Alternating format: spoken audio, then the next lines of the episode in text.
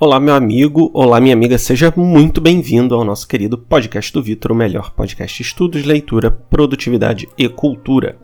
Como sempre, estamos aqui com o nosso querido chazinho, que eu sempre faço para gravar os nossos podcasts. E antes de começar o episódio de hoje, é sobre esse aspecto né, de, de intuição e tudo mais, eu queria falar com vocês dois avisos importantes bem curtinhos. Primeiro, eu vou estrear um quadro aqui no meu canal chamado Podcast do Vitor História, tá? É, eu já tenho outros episódios de história, né? Tem de 6 a 10 episódios sobre história. É, geralmente com o João e o Quinha, né? Que são convidados aí sempre presentes. É... Só que às vezes acaba confundindo, né? Porque a pessoa tá esperando um episódio mais desses, assim, de produtividade, filosofia, e acaba pegando um desses de história e acaba se sentindo triste, né? Então o que, que eu vou fazer? Toda semana vai ter um episódio sozinho, eu sozinho, falando de boa, e de vez em quando eu vou lançar uns episódios extras ali sobre história. Essa sexta, né? Você, vai estar tá ouvindo isso aqui se você ouviu no, no dia de lançamento, né? Você vai estar tá ouvindo quarta e sexta-feira vai chegar para você o podcast de história falando sobre o fim da Iugoslávia. E também é, tem outro ponto importante. Esse é o episódio 199 e semana que vem teremos o episódio 200. É, teve alguém que acho que é o Roberto que tá sempre comentando aqui, não tenho certeza, que falou: pô, cara, você podia fazer um episódio falando da sua vida, seu trabalho, assim, na internet e tal, como você foi conseguindo as coisas. E eu vou falar sobre isso, vou falar um bastidores do podcast do Vitor, história, né? Não só do podcast, mas de todo o meu trabalho na internet. Pode ter certeza que não vai ser algo só centrado em mim, né? Que eu vou dar dicas importantes sobre trabalho, vida, né? estudos. Também não vai ser. Não quero fazer uma coisa só sobre mim, né? Eu sempre tento, sim, falar coisas que, que sejam importantes para mim, mas que de forma que seja útil para as outras pessoas, tá? Então fica de olho, semana que vem vai ter episódio aí bem especial, nosso episódio 200 do podcast do Vitor, tá bom? É, vamos lá. Eu eu quero falar hoje sobre a intuição, né? Intuição. É, muito provavelmente você já ouviu falar sobre esse conceito. É um conceito assim muito muito importante, né? É, dentro do nosso dia a dia, dentro do nosso imaginário, eu diria assim. É, a gente sempre ouve coisas como siga sua intuição, ah, o que, que sua intuição está pensando, o que, que você acha intuitivamente, ah, eu, eu sei disso intuitivamente, mas eu não, nunca pensei nisso. Enfim, né? Coisas de todo tipo que, que, que a gente ouve sobre intuição. E uma coisa que eu vejo de alguma forma é que a intuição ela é muito renegada em alguns momentos, ela é muito muito colocada de lado, né? As pessoas não pensam na intuição como uma coisa importante. E na verdade o que eu venho falar no episódio de hoje é o contrário, é o que, cara, a intuição é uma coisa super importante porque ela é um aspecto da, do nosso pensamento, né, da nossa psique. Não sei nem se eu estou usando o termo psique da forma correta, né, mas é, é, um, é um fundamento importante do nosso pensamento, né, o, toda essa questão aí do, do da intuição.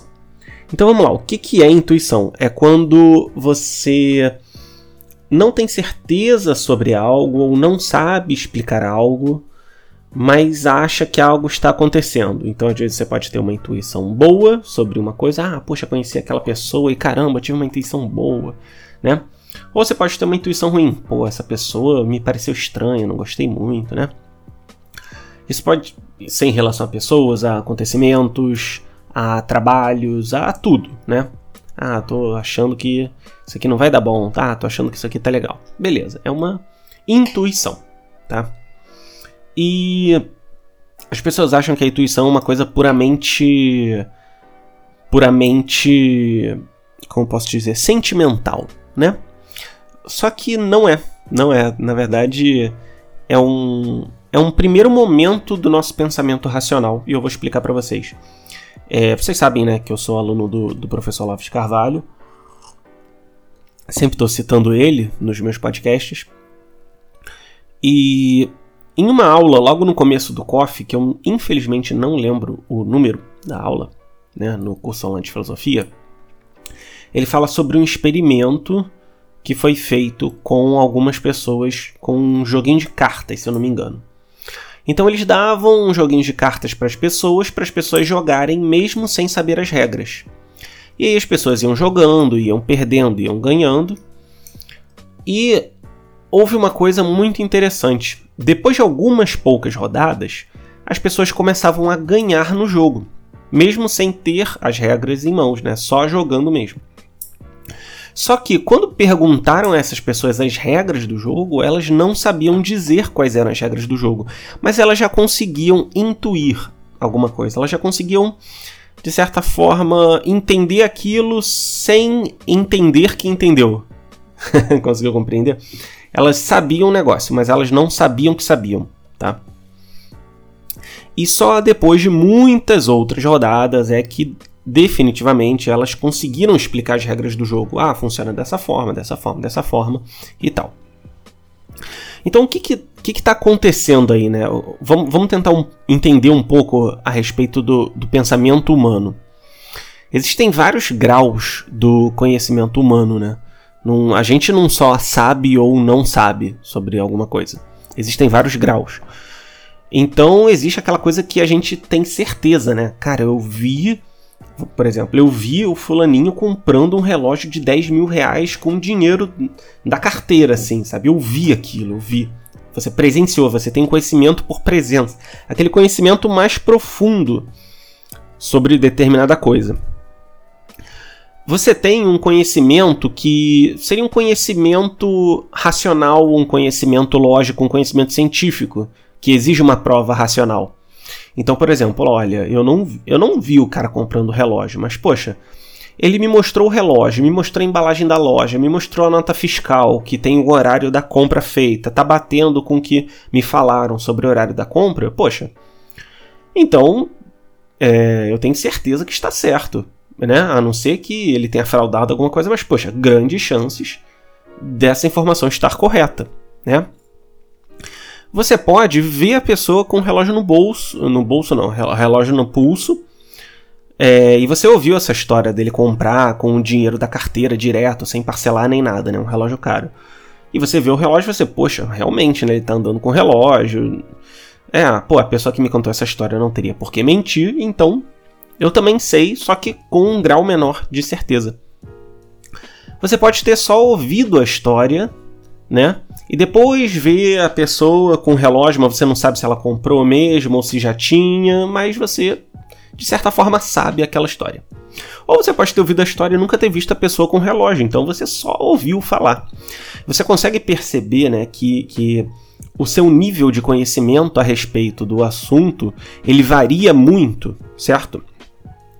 É, então você pode, desde a certeza absoluta de você estar no local na hora, você presenciar aquele fato se passando, até mesmo você ter ouvido de longe e achar que aquilo faz sentido, achar que tem alguma coisa ali, né?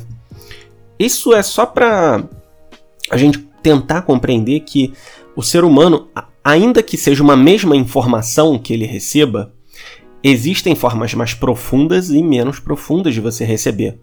Então, obviamente, né? Poxa, se você é, leu um livro na sua totalidade, e se você é, ouviu só um resumo do livro no YouTube, por exemplo, você vai saber muito mais sobre o livro quando você leu aquele livro, né? E quando você leu e depois explicou para alguém, e depois colocou em prática, e depois releu, e depois ouviu um audiolivro, e depois viu uma entrevista com o autor. Obviamente, o seu conhecimento ele vai ser muito mais profundo sobre aquela coisa. Agora, eu, eu vou te falar um pouco uma coisa que já me aconteceu muito e que você vai, vai entender aquilo. Vamos lá. Você é, sabia de uma certa coisa. Você já, já tinha visto, por exemplo, que às vezes é melhor. Vamos, vamos dar um exemplo prático, assim, né? Você já tinha intuído. Você. Não, você já tinha presenciado na sua vida um caso em que, poxa, eu tô é, trabalhando com um trabalho X, um texto de mil palavras. E eu tenho uma semana para fazer esse texto. Poxa, acabou que eu enrolei e fiz de última hora é, ao longo desses sete dias. Poxa, numa outra tarefa eu tinha um texto de igual complexidade, do mesmo tamanho, e eu tive três dias. E eu consegui fazer esse texto nos três dias que me foram apresentados. Poxa, no outro caso, eu fui, eu tinha um dia para entregar o texto e eu consegui fazer correndo naquele um dia. No outro eu tinha duas horas e eu dei tudo de mim e fiz duas horas. Então você, de certa forma, você já pensou, caramba, né? É, parece que o tempo que me dão para fazer uma tarefa é o tempo que eu demoro para executar ela. E cara, depois, quando você lê um livro ou ouvir um filme falando sobre, ouviu numa conversa alguém falando, pô, existe a lei de Parkinson, né, que diz que nós vamos levar o tempo máximo que nos foi dado para completar uma tarefa. E você, caramba, é verdade. Nossa, isso já aconteceu comigo naquela vez no trabalho com com o texto que eu sempre deixei para a última hora e fiz com exatamente no prazo. Caramba. Ou seja, você você entende um conceito genérico através da sua própria experiência, certo? Isso é um, um, um conhecimento que a gente pode chamar é, podemos chamar de indução, ou seja, eu tenho um caso específico de acordo com a minha realidade, de acordo com algo que eu presenciei, que eu vivi, e depois eu consigo é, extrapolar isso para regras gerais, né? Ou seja, o que é essa lei de Parkinson? É uma regra geral. E o que, que você já vivenciou? É um exemplo específico, né? Esse é o raciocínio indutivo. Eu não vou ficar pegando, né? É, filosofia aristotélica muito profunda, né? Pode ficar tranquilo, não, não vou, tá? Na verdade, acho que isso nem é aristotélico, né? É mais Francis Bacon que, que desenvolveu. Mas, enfim, né? Não, não, vale a pena a gente discutir sobre isso. Mas é, esse é o pensamento indutivo. Você pega um caso particular e cria uma regra geral. E existe o raciocínio dedutivo, ou seja, você pega uma regra geral e você intui para, para um caso específico. Então, falam sobre essa regra para você. Aí você, ah, então quer dizer que se eu tiver um prazo no trabalho, eu sempre vou cumprir no prazo final? É, aí você fez uma dedução. É o contrário, você vai do geral para o específico. No indutivo, você vai do específico para o geral, tá? E o que, que isso tem a ver com indução? Com, desculpe, com, com intuição. Porque a intuição é quando você é, tem a vivência de algum fato específico, você ainda não tem a regra geral na sua cabeça, e você de alguma forma sabe dessa regra, sabe desse princípio, porém você não sabe expressar de forma racional. Ou seja, você não sabe expressar em palavras, em, em, em argumentos aquilo que acontece, tá? Então, é, é como se você soubesse de algo, mas você não soubesse explicar. É como se você soubesse, mas você não soubesse que sabia. tá entendendo? Você não sabe, você sabe, mas você não sabe que sabe, entendeu? Então, por exemplo, é... o céu é azul. E vamos supor que uma palavra num... que uma pessoa nunca ouviu falar na cor azul, né?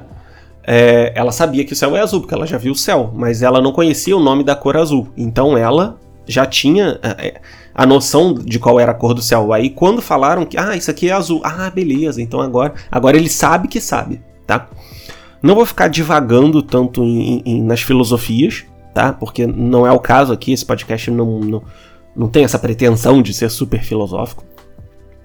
Mas a intuição é quando é, é aquela coisa típica. As pessoas sempre falam: ah, se você sabe um negócio, mas você não sabe explicar, então você não sabe. De certa forma tá certo, porque você não sabe na sua totalidade, você não entende a regra por trás daquele princípio. Mas você já tem uma noção daquele negócio. A intuição é quando você tem essa noção inicial de um determinado acontecimento, mas você ainda não racionalizou aquilo, mas você ainda não pensou sobre aquilo de forma que você consiga entender o que está acontecendo. Então, por exemplo, uma coisa que, que, que muita gente já passou, que eu tenho certeza que você já deve ter passado. Você vai, conversa com alguém, por algum motivo você acha uma pessoa desagradável, né? E aí você fala, olha, caramba, essa pessoa, não sei, não, não fui muito com a cara dela. Eu não sei, o santo não bateu, né? O pessoal aqui no Rio fala muito isso, né? Não sei na sua região se eles falam desse jeito. Mas quando você não gosta muito de alguém, de falar, ah, o santo não bateu, né? Ou seja, a pessoa não. Pô, não fui muito com a cara da pessoa, não, não gostei muito, tá? Então o que, que eu vou fazer? É, sei lá, não, não vou me aproximar muito. Ou seja, você não consegue explicar muito bem o que te fez não gostar daquela pessoa, mas você conseguiu intuir de alguma forma que aquela pessoa não é uma boa companhia para você. E aí depois você descobre, ah, pô, o fulaninho ele fala mal de todo mundo por trás. É, com a gente ele fala mal da pessoa A e com a pessoa A ele fala mal da gente. Então, é, agora eu entendi. Ah, é por isso, por isso que essa pessoa. É, tá vendo só? Eu sabia, foi a minha intuição, né? Enfim, as pessoas falam isso. É, e damos o nome de intuição a esse primeiro tipo de conhecimento, né? É, o, o conhecimento racional não, que não consegue ser dominado pela linguagem, que não consegue ser exposto em palavras, né? Então eu, eu eu consigo entender um negócio, mas eu não sei que sei, né? Existe uma frase muito boa num livro chamado 1984, que é um livro famosíssimo, né, do George Orwell, livro muito bom e está disponível aí baratinho em qualquer site. Eu recomendo, é, é, tá em domínio público inclusive, né? Então você pode até baixar de graça mesmo. É, que ele fala que os melhores livros são aqueles que nos ensinam aquilo que nós sabemos. O que que, o que, que essa frase quer dizer? O, o, o bom livro é aquele livro que explica algo que a gente sempre soube, mas não sabia explicar. Que a gente sabia, mas não sabia que sabia. Então a intuição, de fato, a intuição verdadeira, a intuição é, que a gente entende é esse primeiro nível de conhecimento em que nós conseguimos compreender as coisas, mas não conseguimos explicar. E aí para, para, para um pouco e pensa, né? Poxa, o, o, existe um mundo de coisas que eu sei e existe um mundo de coisas que eu sei e sei explicar. Então, partindo de um, de um raciocínio lógico, o número de coisas que eu sei é muito menor do que o número de coisas que eu sei explicar. Ou seja, existem muitas coisas que eu sei que são assim, mas que eu não sei explicar o motivo, né? Então, por exemplo, eu sei que se eu é, ligar a boca do fogão, é, vai sair o gás. E se eu é, botar uma fonte de fogo, o, o, a boca do fogão vai acender. Mas eu não sei o motivo disso. Ah, beleza, tem o gás que está alimentando o fogão, sim, mas como é que funciona? É né? Aí depois você estuda, ah, é o processo de combustão, né? E aí você dá o, o fogo, né, para iniciar o processo de combustão e etc. E, ah, beleza, então realmente agora eu, agora eu entendo o processo por trás, mas você antes não sabia explicar, mas sabia que funcionava, né? Como é que funciona o micro-ondas, né? Ah, não sei, eu boto e esquenta a comida. Ah, mas aí depois você entende que ele, ele retira a umidade da comida através das microondas, que é uma faixa de onda específica dentro do comprimento de onda, e etc, etc. Então você sabe várias coisas práticas que você não sabe explicar. Então o nível de, de coisas que você sabe por intuição é muito maior do que o nível de coisas que você sabe de forma racional, de forma é, é explicativa, de forma argumentativa, tá? Então, é, esse seu conhecimento intuitivo é muito mais rico, muito maior do que o seu conhecimento racional. Só que você não sabe botar em palavras. Esse é o único porém, esse é o único é, ponto negativo. Então, as coisas que você sabe, muitas vezes você não sabe que sabe e isso acaba te prejudicando. Mas aí vamos lá. É, como é que eu como é que eu coloco isso em prática, né? É, Vou, botar um, um, vou dar um exemplo muito legal que é o de prova de concurso, mas antes eu queria falar. É, por que, que as pessoas não falam de intuição e depreciam né, até quem valoriza a intuição? Quando você fala, ah, eu sou uma pessoa intuitiva, a outra pessoa já vai achar que você está falando ah, que você é um místico, que você é um mágico, que você é isso, que você é aquilo. Só que na verdade não, né? O que as pessoas é, falam que são intuitivas é que elas conseguem perceber as coisas mesmo sem saber explicar muito. Então, beleza, é, e aí você vai é, e você consegue é, começar a aplicar esse princípio e tal. E tem uma coisa que, que as pessoas começam a criticar: ah, você tem que ser mais racional, você tem que usar argumentos, você tem que usar razão. Só que não, cara, porque se você usar apenas os dados que, que chegam a você racionalmente, você vai limitar muito o seu espectro de conhecimento.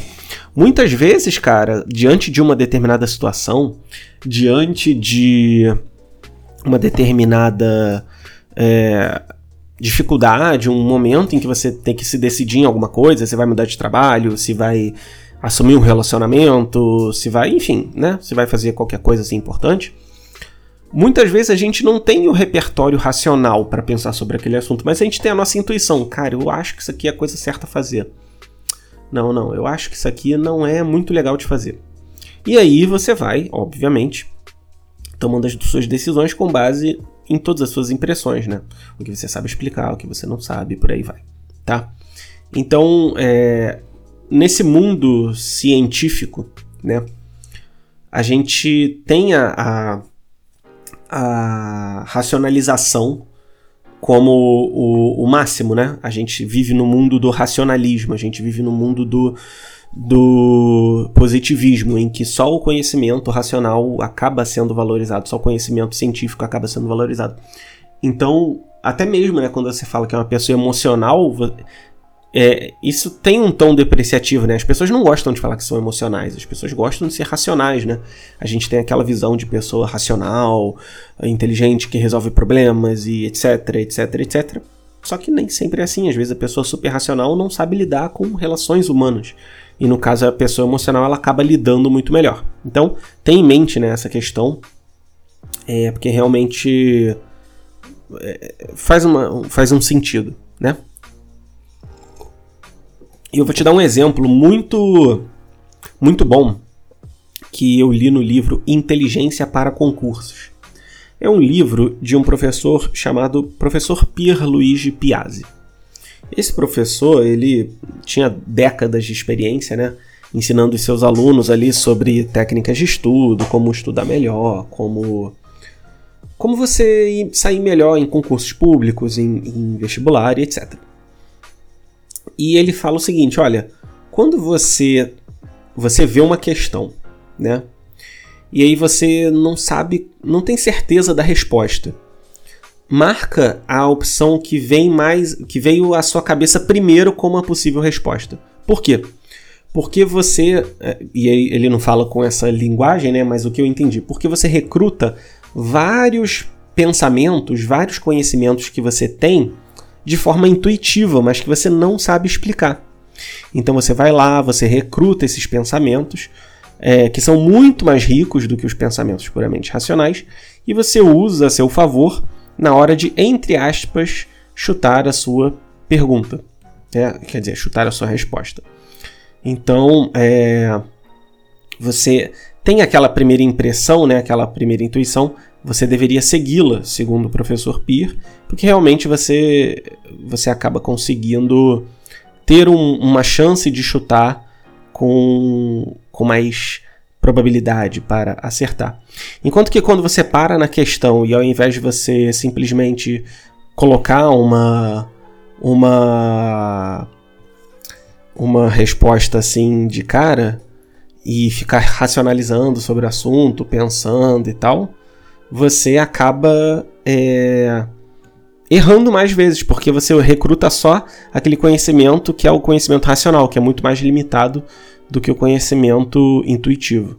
Então, essa é uma aplicação muito prática, né? Pô, todo mundo já deve ter feito alguma prova, alguma coisa assim para trabalho, ou pro Enem, ou vestibular. Pelo menos assim, pelo que eu vejo na, na demografia do meu canal, né?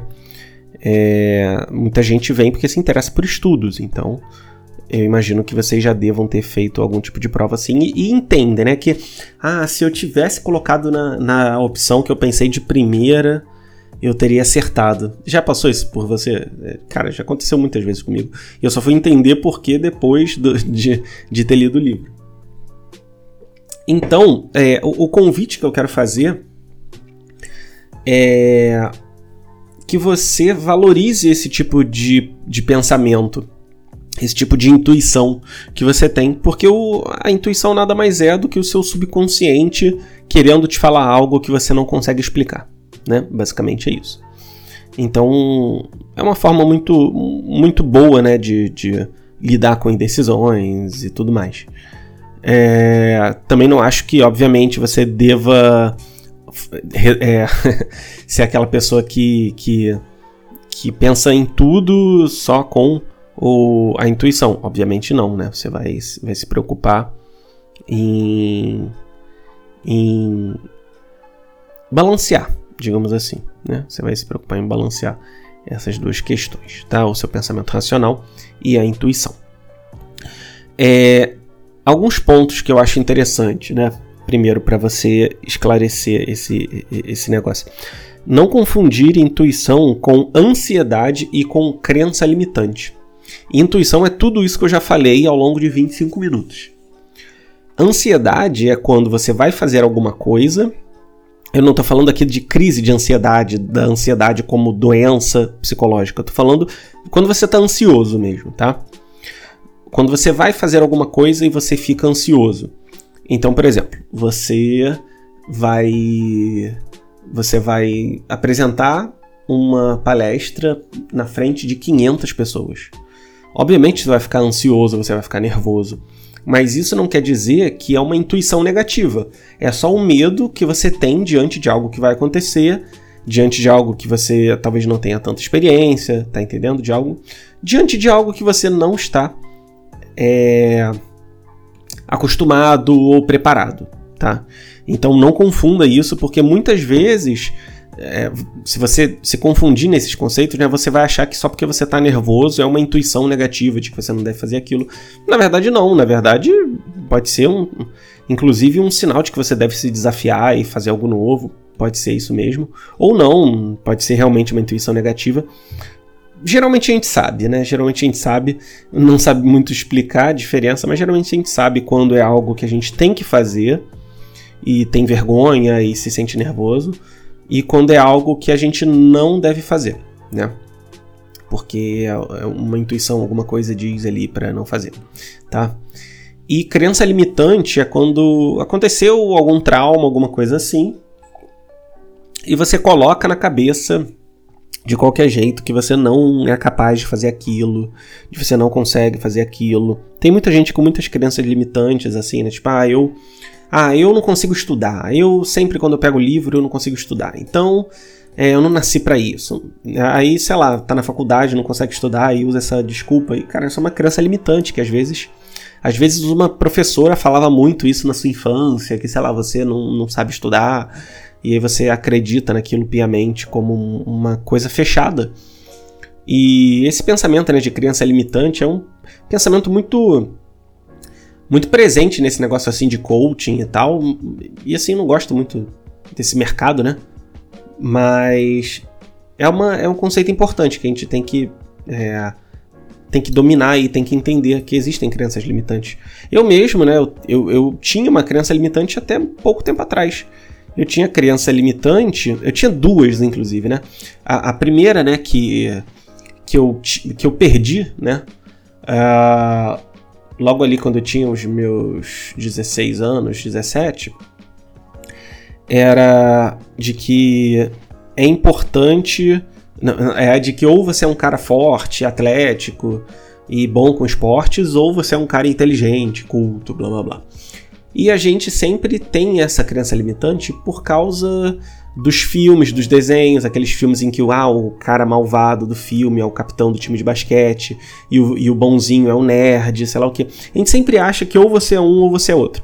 E não, cara, ao longo de toda a história, você vê que muitos. É, muitas pessoas das artes, das letras, muitos filósofos, muitos escritores, eram pessoas que cuidavam da saúde, cuidavam da estética, cuidavam de, de, de, dessa parte de mente e corpo. Tanto que antigamente existia esse conceito de formação total do homem. O homem que cuida do corpo, cuida da mente, cuida da alma. E é a noção até de paideia, né? De uma formação geral do homem. Né? E o homem aqui eu falo pessoa de forma geral. Né? Então é, é bem legal, bem legal é, resgatar esses conceitos, né? Outro conceito importante que, que a gente acaba tendo, né? É o de que o cara inteligente é só o cara que é ateu ou que não tem religião. Sendo que, na verdade, se você for ver ao longo da história, tem muitas pessoas que tinham fé, e assim, não só uma fé de, de boca, assim, né? De, ah, eu acredito e pronto. Mas tinha uma fé vívida mesmo, né? Filósofos, cientistas, né? Se você pegar, por exemplo, Pascal, Pasteur, uh, Darwin e tantos outros, né? Que, que tinham fé em Deus e, e isso não impedia com que eles tivessem um, progresso científico, né? Hoje em dia o ateísmo ele o ateísmo ele se apoderou do pensamento científico, mas cara, não, não é assim. Inclusive é, eu já vi o Jordan Peterson falando um pouco sobre isso, né? Que muito do pensamento científico, muito do, do, do desenvolvimento do pensamento científico é, foi permitido, né? Esse tipo de desenvolvimento graças à estabilidade que a igreja trouxe no final da Idade Média, que realmente já, já tinha, não era aquela Idade Média das trevas, né, logo depois da queda do Império Romano, em que os bárbaros invadiam. Não, era uma Idade Média em que tinha uma, uma sociedade muito mais organizada, muito mais é, estável, e isso permitiu uma série de desenvolvimentos que culminou no pensamento científico. Então, é bem legal, né, a gente pensar, né, nesse tipo de coisa, pensar que realmente é, a gente de alguma forma consegue ali é, eliminar essas crenças limitantes. E até uma, uma que eu tinha até pouco tempo era de que eu, ah, eu não nasci para dirigir, não sei dirigir, não sou bom em dirigir. Eu tinha tentado quando eu tinha lá meus 19 anos, 20 anos a dirigir, né? E assim, como quando você vai na autoescola, você vai. Se você já foi, você vai saber do que eu tô falando. Você tem muita regrinha certinha que tem que fazer. Não pode fazer isso, não pode fazer aquilo. Na baliza tem que fazer aquilo, e na prova.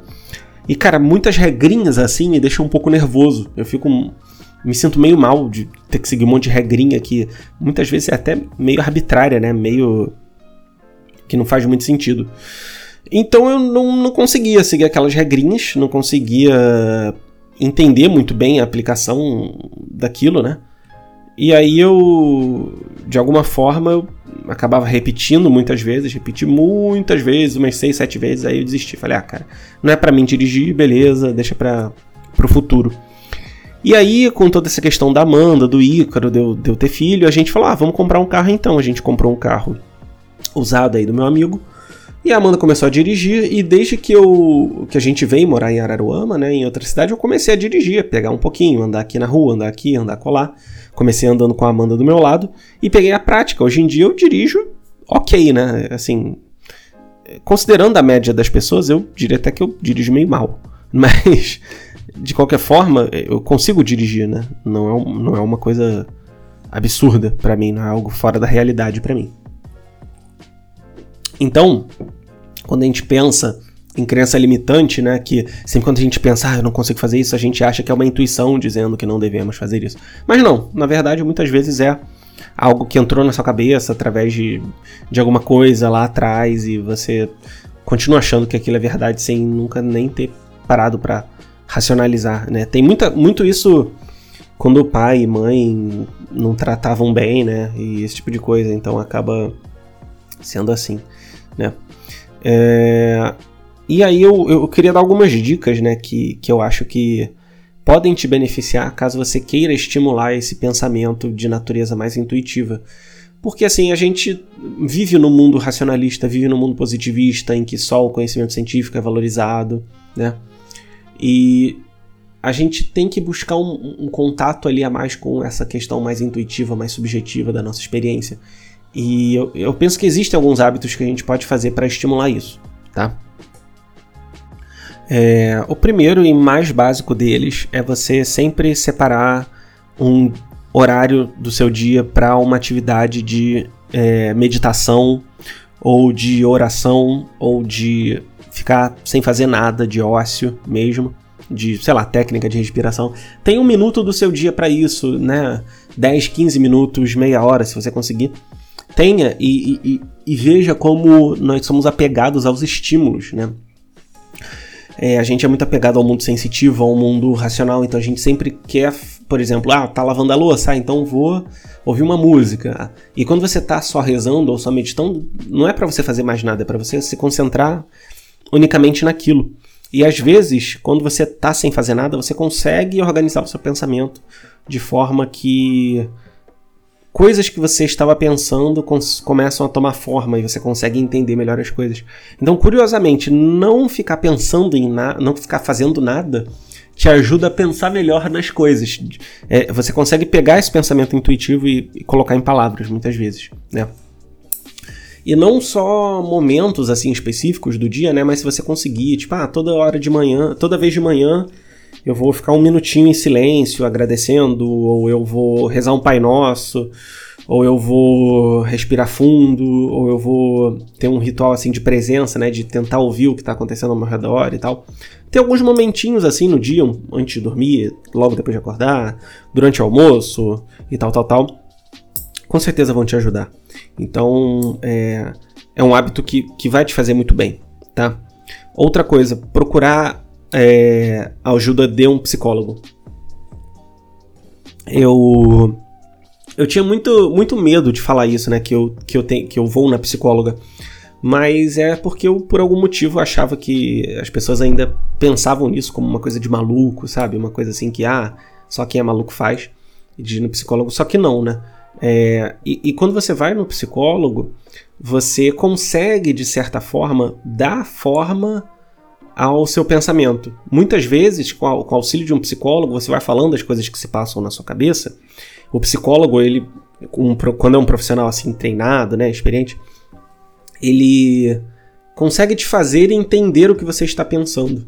Então, muitas vezes, cara, nas sessões, de, né, quando eu tô na psicóloga, na Clarissa, que eu recomendo muito, né, já recomendo assim sempre para as pessoas, eu acho que muitas vezes, né, quando eu tava numa sessão com a psicóloga, é, eu saí de lá mais claro em relação às coisas que eu pensava. Eu consegui entender melhor as coisas que eu pensava. Então, um auxílio psicológico ajuda muito. Eu não sei se você tem a capacidade de, de ter a ajuda de um psicólogo. É, existem, né? É, geralmente é semanal, mas eu sei que existem psicólogos que, que eles fazem né, algumas concessões e permitem é, que os pacientes tenham encontros quinzenais, porque a gente sabe que nem todo mundo tem dinheiro para ficar pagando, tá? Mas de qualquer forma, é, procure, porque vai te ajudar muito a ajuda de um psicólogo. E procure um psicólogo que tenha relações com o seu pensamento. Então, por exemplo, é, eu, eu, já vi os dois casos, né? Já ouvi os dois casos. Quando uma menina fala, é, que não tinha religião foi na psicóloga e a psicóloga insistia que ela deveria ter uma religião. Só que, poxa, para ela não era importante e ela ficava insistindo nisso e tal.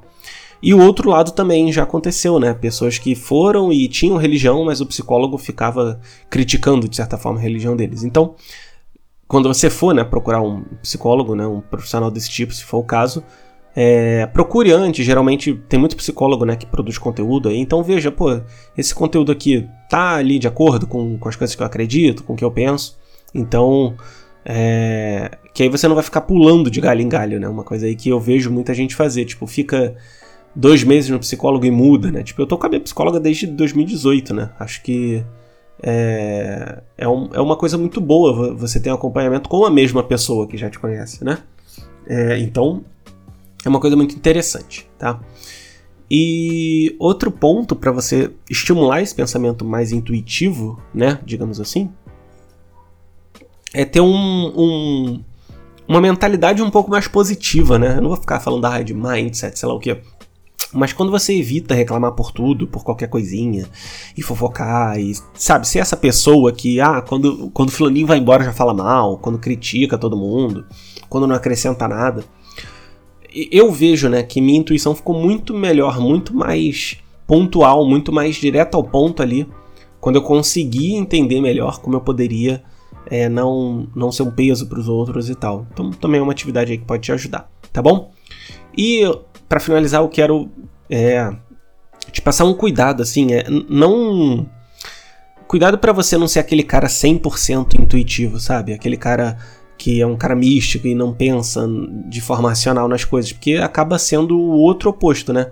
A gente tem aquela pessoa super racional que não dá, às vezes, ouvidos àquela sua voz interior que às vezes tem muita coisa a dizer, mas você acaba sendo um cara totalmente sensitivo e que também não para para pensar racionalmente nas coisas. Então a gente não pode ser nenhum nem outro, né?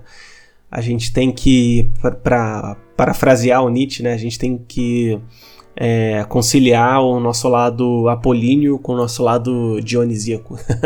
então aí quem, quem já leu né, aquele livro sobre a tragédia grega né, do Nietzsche vai entender a referência. A gente tem que conciliar essas duas tendências, né, mais intuitiva, subjetiva, com aquela mais racional, objetiva, para a gente conseguir tirar ao máximo essas do, esses dois tipos de impressão nas nossas vidas, tá? Então, é, quero final, finalizar o episódio de hoje. Fiquem de olho, semana que vem vai ter um episódio, né, contando aí minha trajetória no trabalho na internet e tudo mais. E é, essa sexta, né, daqui a dois dias, a gente vai ter um episódiozinho especial a respeito de uh, história falando sobre o fim da Iugoslávia, tá bom? Muito obrigado por estar comigo aqui até esses 40 minutinhos aí. A gente vai se falando nos próximos episódios e até a próxima.